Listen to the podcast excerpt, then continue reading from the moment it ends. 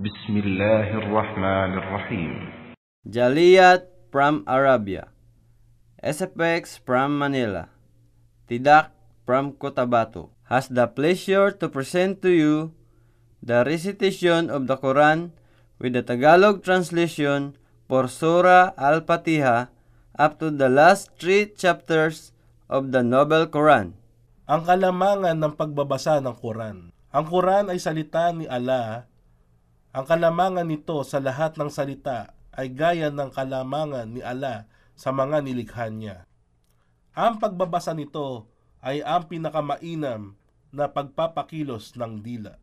Ang pag-aaral ng Quran, ang pagtuturo nito, ang pagbabasa ay may dulot ng maraming kalamangan na ang ilan ay ang sumusunod.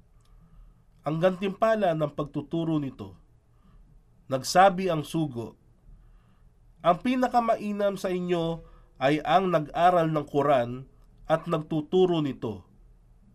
Isinalaysay ito ni Imam Al-Bukhari. Ang gantimpala sa pagbabasa nito, nagsabi ang sugo, ang sinumang bumasa ng isang titik mula sa aklat ni Allah ay magkakaroon siya dahil doon ng isang magandang gawa at ang magandang gawa ay ginagantimpalaan ng sampung ulit nito. Isinalaysay ito ni Imam at Tirmidhi. Ang kalamangan ng pag-aaral ng Quran at pagsasaulo nito at ang kahusayan sa pagbabasa nito. Nagsabi ang sugo, tulad ng isang nagbabasa ng Quran, habang siya ay nagsasaulo nito kasama ng mga mabuting marangal na anghel at tulad ng isang nagbabasa ng Quran habang siya ay nagpapanatili nito at siya ay mahigpit dito kaya magkakamit siya ng dalawang gantimpala. Mutafak alayhi. Nagsabi pa ang sugo, sasabihin sa kaibigan ng Quran, bumasa ka, umakyat ka, at bumigkas ka gaya noong ikaw ay bumibigkas nito sa mundo, sapagkat tunay na ang kalagayan mo ay nasa huling bahagi ng talata na binabasa mo. Isinalaysay ito ni Imam at Tirmidhi. Nagsabi si Al-Kitabi, nasaad sa salaysay na ang bilang ng mga talata ng Quran ay ayon sa dami ng baitang ng paraiso. Kaya sasabihin sa nagbabasa, umakyat ka sa mga baitang ayon sa dami ng binabasa mo noon mula sa mga talata ng Quran. Kaya ang sinumang nakalubos sa pagbasa ng buong Quran ay makapag-aangkin ng pinakamataas sa mga baitang ng paraiso sa kabilang buhay. Ang sinumang nakabasa ng isang bahagi mula rito, ang pag-akyat niya sa mga baitang ay ayon sa dami niyon. Kaya ang pagwawakasan ng gantipala ay ang pagwawakasan ng pagbasa. Ang kabayaran ng sinumang nag-aaral ang anak niya ng Quran. Nagsabi ang sugo, ang sinumang nagbasa ng Quran, nag-aral niyon at gumawa ayon doon ay pasusuotin ang mga magulang nito sa araw ng pagbangon ng isang korona ng liwanag na ang tanglaw niyon ay tulad ng tanglaw ng araw at dadamitan ang mga magulang nito ng dalawang hiyas na hindi matutumbasan ng mundo ang mga ito. Kaya magsasabi silang dalawa, bakit kami dinamitan nito? Kaya naman sasabihin dahil sa pagtangkilik ng anak niyo sa Quran. Isinalaysay ito ni Imam Al-Hakim. Ang pamamagitan ng Quran sa kaibigan nito sa kabilang buhay. Nagsabi ang sugo, Basahin niyo ang Quran sapagkat tunay na ito ay darating sa araw ng pagbangon bilang isang tagapamagitan para sa mga kaibigan nito. Isinalaysay ito ni Imam Muslim. Nagsabi pa ang sugo, ang Quran at ang pag-aayuno ay mamamagitan para sa tao sa araw ng pagbangon. Isinalaysay ito ni Imam Ahmad. Ang kabayaran ng mga nagtipon para sa pagbigkas ng Quran at pag-aaral nito. Nagsabi ang sugo, Kapag may nagtipong mga tao sa isang bahay na kabilang sa mga bahay ni Allah, binibigkas nila ang aklat ni Allah at pinag-aaralan nila ito sa isa't isa sa kanila, ay bababa sa kanila ang kapanatagan, babalutin sila ng awa, paliligiran sila ng mga anghel, at babanggitin sila ni Allah sa sinumang nasa piling niya. Isinalaysay ito ni Imam Abu Dawud. Ang mga kaasalan sa pagbabasa ng Quran. Bumanggit si Ibnu Kathir na mga kaasalan at ang sumusunod ay ang ilan sa mga ito na hindi sasalingin ng tao ang Quran ni babasahin ito malibang siya ay tahir na maglilinis ng ngipin sa pamamagitan ng siwak bago bigkasin ito na magsusuot ng pinakamagandang kasuotan niya na haharap sa kibla natitigil sa pagbabasa kapag naghikab na hindi puputulin ang pagbabasa sa pamamagitan ng pagsasalita ng iba maliban kung kinakailangan na nakatuon ang isip na hihinto pagkatapos ng talatang naglalaman ng pangako at hihilingin iyon at hihinto rin pagkatapos ng talatang naglalaman ng banta at magpapakupkup kay Allah na hindi iiwan ang mushaf na nakabukas at hindi rin maglalagay sa ibabaw nito ng anuman na hindi magpapalakasan sa pagbabasa ang mga nagbabasa nito na hindi ito babasahin sa mga palengke at mga puok ng kaingayan. Papaanong bibigkasin ang Quran? Tinanong si Anas. Tungkol sa pagbigkas ng propeta, kaya nagsabi ito, pinahahaba niya ang bigkas ng tamang pagpapahaba ng bigkas. Kapag binigkas niya ang Bishmi, Liahi, Ramani, Rahim, ay pinahaba niya ang bigkas ng Bishmi, Lahi. Pinahaba niya ang bigkas ng Raman at pinahaba niya ang bigkas ng Rahim. Isinalaysay ito ni Imam Al-Bukhari. Ang iba yung gantimpala sa pagbabasa ng Quran. Lahat ng nagbabasa ng Quran na wagas na naguukol kay Allah ay gagantimpalaan. Subalit nag-iiba yung gantimpalang ito at lumalaki kapag may konsentrasyon ng isip.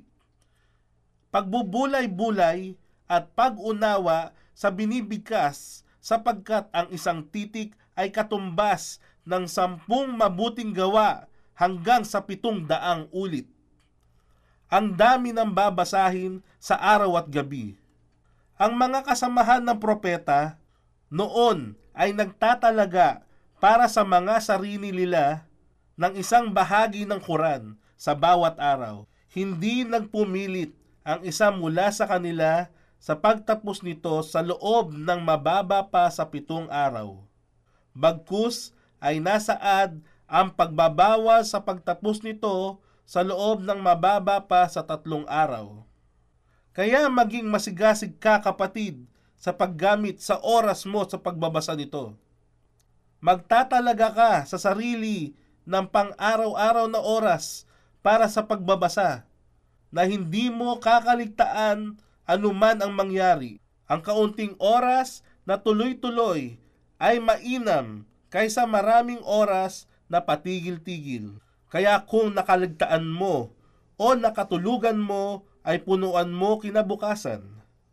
Nagsabi ang sugo, ang sino mang nakatulog, kaya nakaligtaang bumasa ng isang hizbi o ng isang bahagi mula rito at binasa niya naman sa pagitan ng sala sa fajar at sala sa dahur ay itatala para sa kanya na para bagang binasa niya iyon sa gabi. Isinalaysay ito ni Imam Muslim. huwag kang maging kabilang sa mga umayaw sa Quran at lumimot dito, maging sa anumang uri iyon gaya ng pag-ayaw sa pagbabasa nito o pagbigkas nito o pagbubulay-bulay rito o paggawa ayon dito o pagpapalunas sa pamamagitan nito. أعوذ بالله من الشيطان الرجيم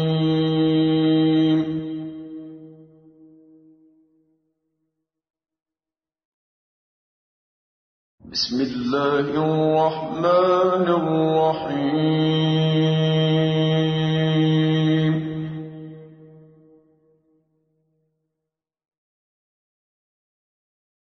الحمد لله رب العالمين.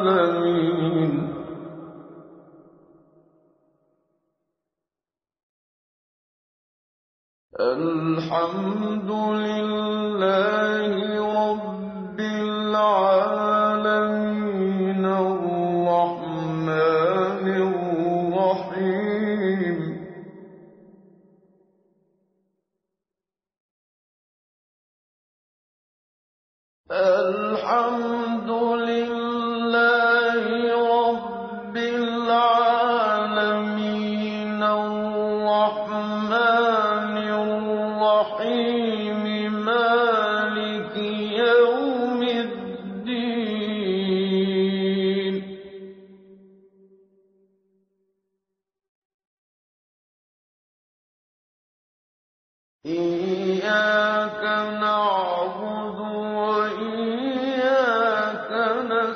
نستعين.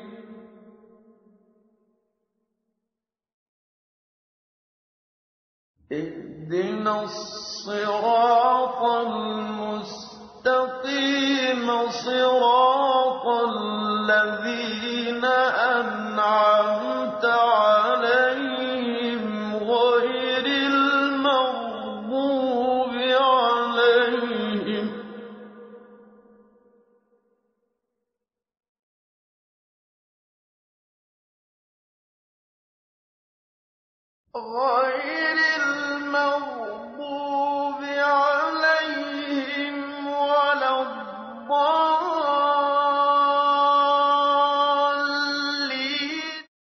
Sura Al-Fatiha, ang panimula. Sa ngalan ng ala, ang mahabagin, ang maawain.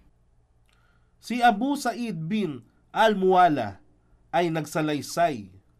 Habang ako ay nagdarasal sa loob ng masjid, ako ay tinawag ng sugo ng ala. Ngunit ako ay hindi agad nakasagot. Pagkaraan, ako nagsabi, O sugo ng ala, ako ay nagdarasal.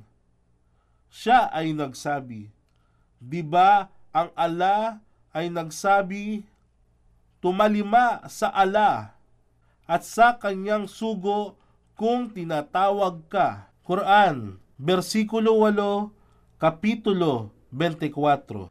At pagkaraan, siya ay nagsabi, Tuturuan kita ng isang sura na siyang pinakadakilang sura ng Quran bago ka lumisan. Hinawakan niya ang aking kamay at nang siya ay pinaalis na, ako ay nagtanong sa kanya, Di ba sinabi mo na ako ay tuturuan mo ng isang sura na siyang pinakadakilang sura sa Quran? At siya ay nagsabi, Alhamdulillah, Rabbi ay alamin. Ang sura Al-Fatiha, ang tinaguriang As-Sab'ah Al-Mathani, at ang dakilang Quran na ipinagkaloob sa akin. Fatiha Tul Kitab. Ito ay tinawag ding Um ul Kitab sapagkat ito ang unang sura na sinulat sa mga sipi ng Quran. At ito rin ang unang sura na binigkas sa paggawa ng sala. Si Ubada bin As-Samit ay nagsalaysay. Ang sugo ng ala ay nagsabi, Sino man ang hindi bumigkas ng sura Al-Fatiha sa pagsasagawa ng kanyang sala, ang kanyang sala ay hindi tinatanggap sa ngalan ng ala. Ala, maaring bago sa pandinig ng mga hindi Muslim ang salitang ala.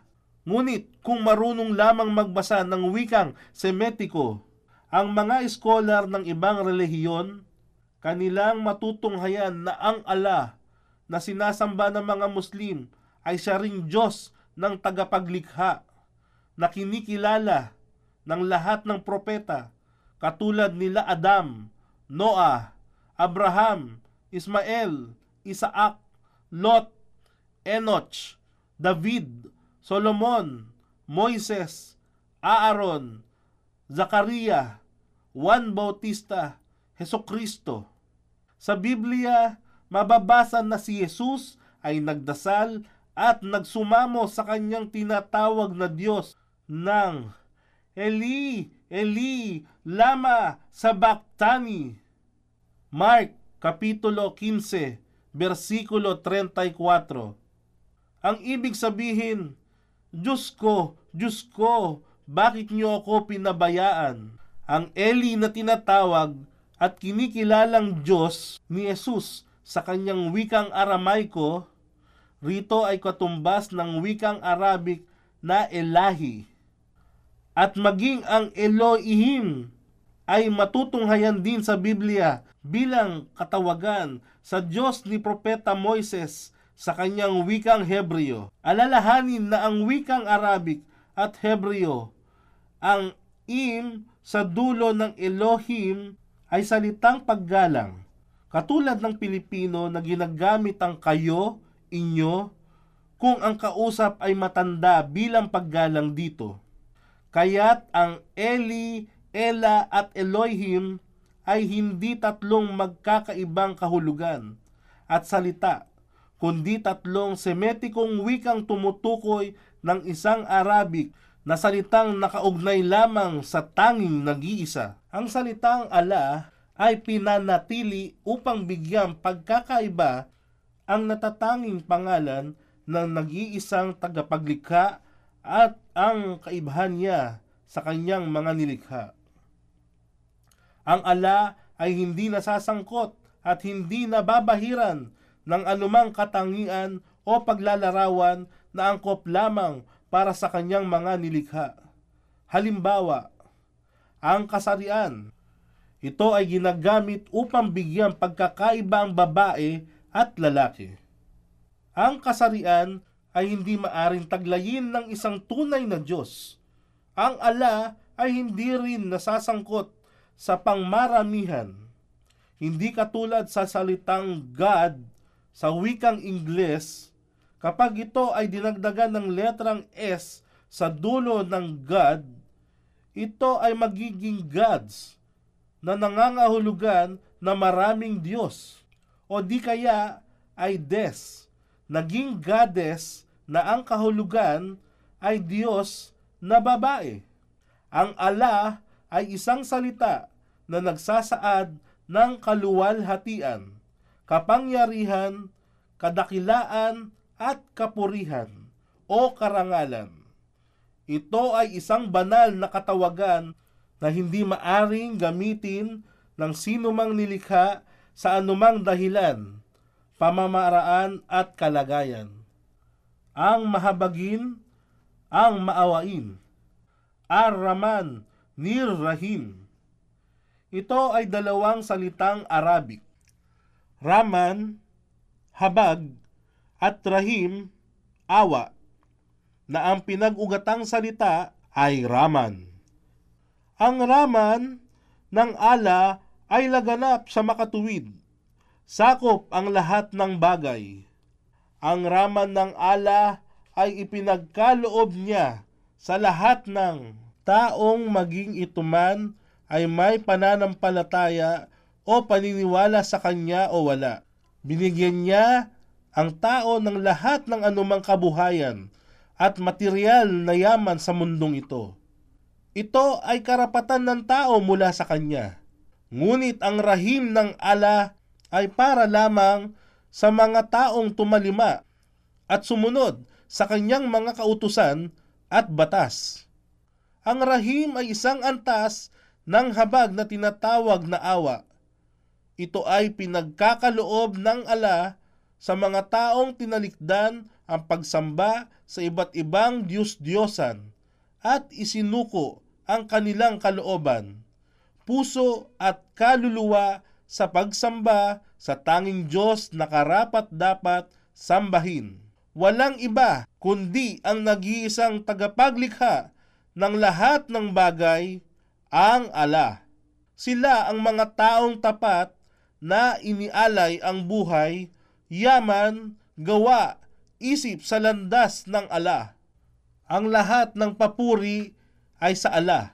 Sinimulan ang Al-Fatiha sa katagang Al-Hamdulillah. Ang lahat ng papuri ay sa Allah lamang. Sapagkat tayo bilang mga nilikha niya ay kinakailangang magbigay papuri at pagpapasalamat sa Kanya. Siya ang nagbigay biyaya at mga kabuhayan upang tayo ay mamuhay ng matiwasay. Ang Alhamdulillah ay sumasagisag bilang tanda ng pagkakilala sa Kanya bilang tagapanustos ng lahat ng kanyang mga alipin. Ito ay isang katagang kalugod-lugod sa kanya.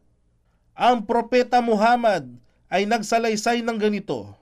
Ang pinakadakilang dua, panalangin, ay ang pagsabi ng buong puso ng Alhamdulillah. Ang Panginoon. Panginoon, Rab. Bagamat madalas gamitin ang salitang Panginoon sa pagsasalin ng salitang Rab, ito ay hindi sapat o ganap sa kahulugan sapagkat ang Rab sa wikang Arabic ay may malawak na kahulugan. Tinatawag na Rab ang ala sapagkat siya ang tanging nagmamay-ari ng kapangyarihang lumikha at kautusan. Ang ala ang nagbigay sa kakayahan sa lahat ng bagay upang gumalaw, lumaki, magbago at umunlad.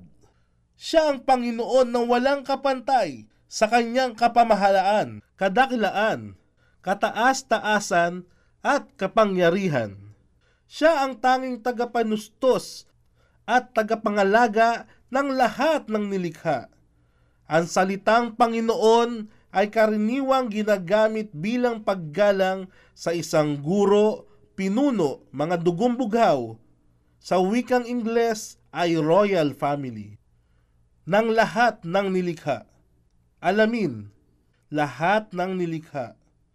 Ito ay isang kataga mula sa wikang Arabic nang tumutukoy at sumasakop sa lahat ng nilikha ng ala. Kabilang ang mga tao, anghel, jin, at yaong lahat ng nilikha, lingid o hindi pa natin nakita. Sa langit man o sa lupa o maging sa mga pagitan ng mga ito. Ang mahabagin, ang maawain. Ang tanging may hawak ng paghaton sa araw ng paghuhukom. Ikaw lamang ang aming sinasamba at ikaw lamang ang aming hinihingan ng tulong. Patnubayan mo kami sa matuwid na landas, sa landas ng iyong mga pinagpala. Sa landas ng iyong mga pinagpala. Ang tinutukoy na pinagpala ay yaong mga nabi, yiin, mga propeta at sugo ng nag-iisang Diyos, ang Allah. Sila ay nagpakasakit upang ipalaganap ang tauhid sa buong sangkatauhan. Ang tauhid ay isang katagang Arabic na tumutukoy sa kaisahan ng Allah, ang tuwirang pagsamba sa Kanya at ang ganap na pagsunod sa Kanyang mga batas.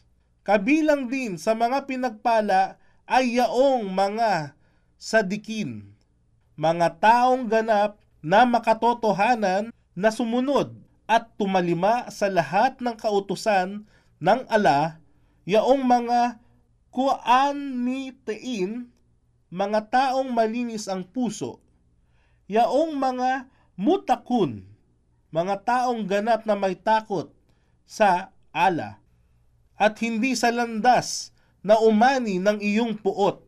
Puot. Ang kinapupuotan ng ala ay yaong mga taong mula sa angkan ng Israel, mga Hudyo, na sa kabila ng mga aral at kautusan na ipinagkaloob sa kanila sa pamamagitan ng Torah, sila ay nagtakwil at tumalikod sa mga kautusang ito at ganap na itinakwil ang tuwirang pagsamba sa ala. Sila ay isinumpa dahil sa kanilang paglapastangan sa mga propeta ng ala. Ang ilan sa kanila ay kanilang pinatay, katulad ni Juan Bautista at ang ama nitong si Zakaria. Maging kay Jesus at sa kanyang huwarang ina, si Maria, ay kanilang inalipusta at nilapastangan. Hindi nila tinanggap si Jesus bilang isang propeta o sugo ng ala. Bagkus ito ay tinagurian nilang isang huwad na propeta at ang kanyang ina bilang isang masamang babae. At hindi rin sa landas ng mga nangaligaw. Ang mga taong nangaligaw ay tumutukoy sa mga Kristiyano na lumisan sa malinis at wagas na pagsamba sa nag-iisang Diyos at itinuring nilang si Jesus bilang kanilang Diyos at Panginoon at si Birheng Maria bilang isang ina ng Diyos. Bagamat walang sinabi si Jesus na siya ay Diyos, ito ay kanilang ginagawang ganap na Diyos.